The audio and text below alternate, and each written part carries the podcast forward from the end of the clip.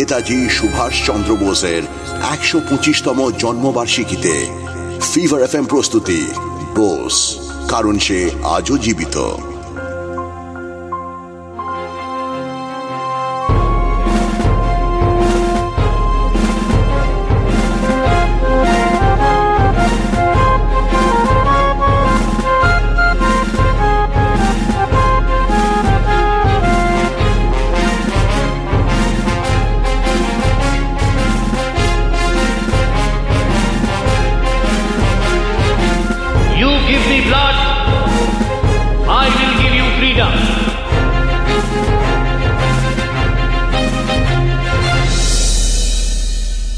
আগের পর্বে আমি আপনাদের যে ঝড়ের পূর্বাভাস দিয়েছিলাম সেটা ক্রমশ কাছে চলে আসতে লাগলো।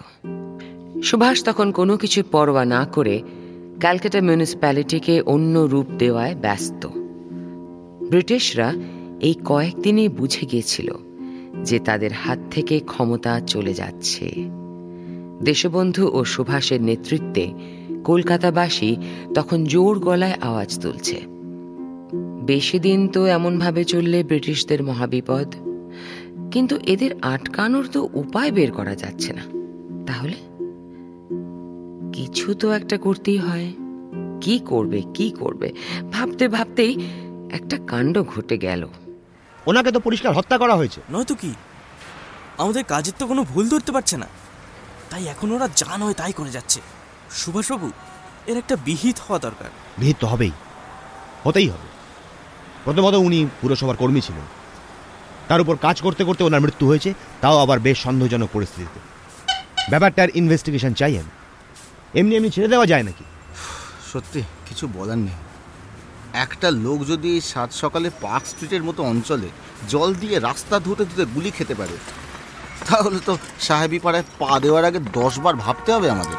হ্যাঁ, তা তো ভাবতেই হবে। এই এলাকায় যারা থাকে তাদের মোটামুটি সবারই গান লাইসেন্স আছে।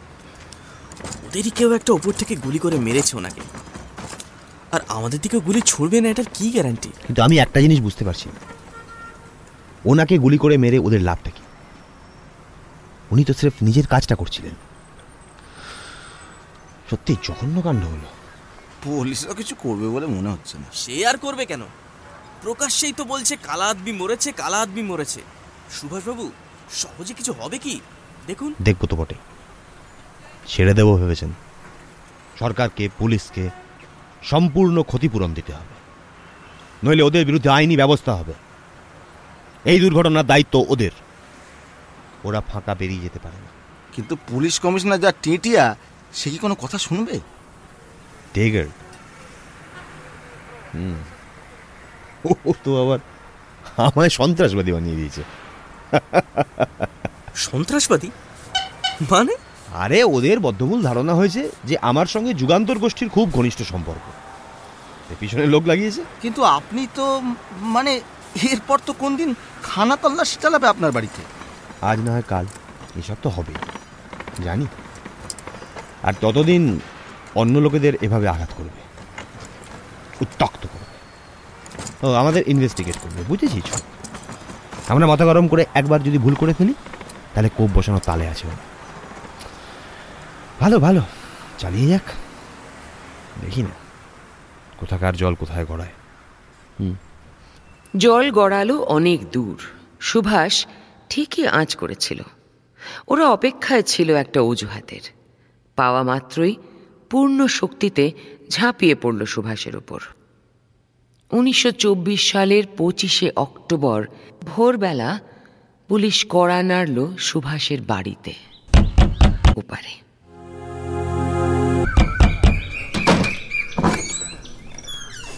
Mister Bose, sorry to wake you up so early in the morning, but you have to come along with us. Come along with us? Mane? Kothay? Search his home. I don't want you to miss out on anything. Hey, are are ki ki are ki hocche na? Ki korchen apnara? The government suspects you of having a secret understanding with the revolutionary terrorists. So you are under arrest. You hear me? You are under arrest.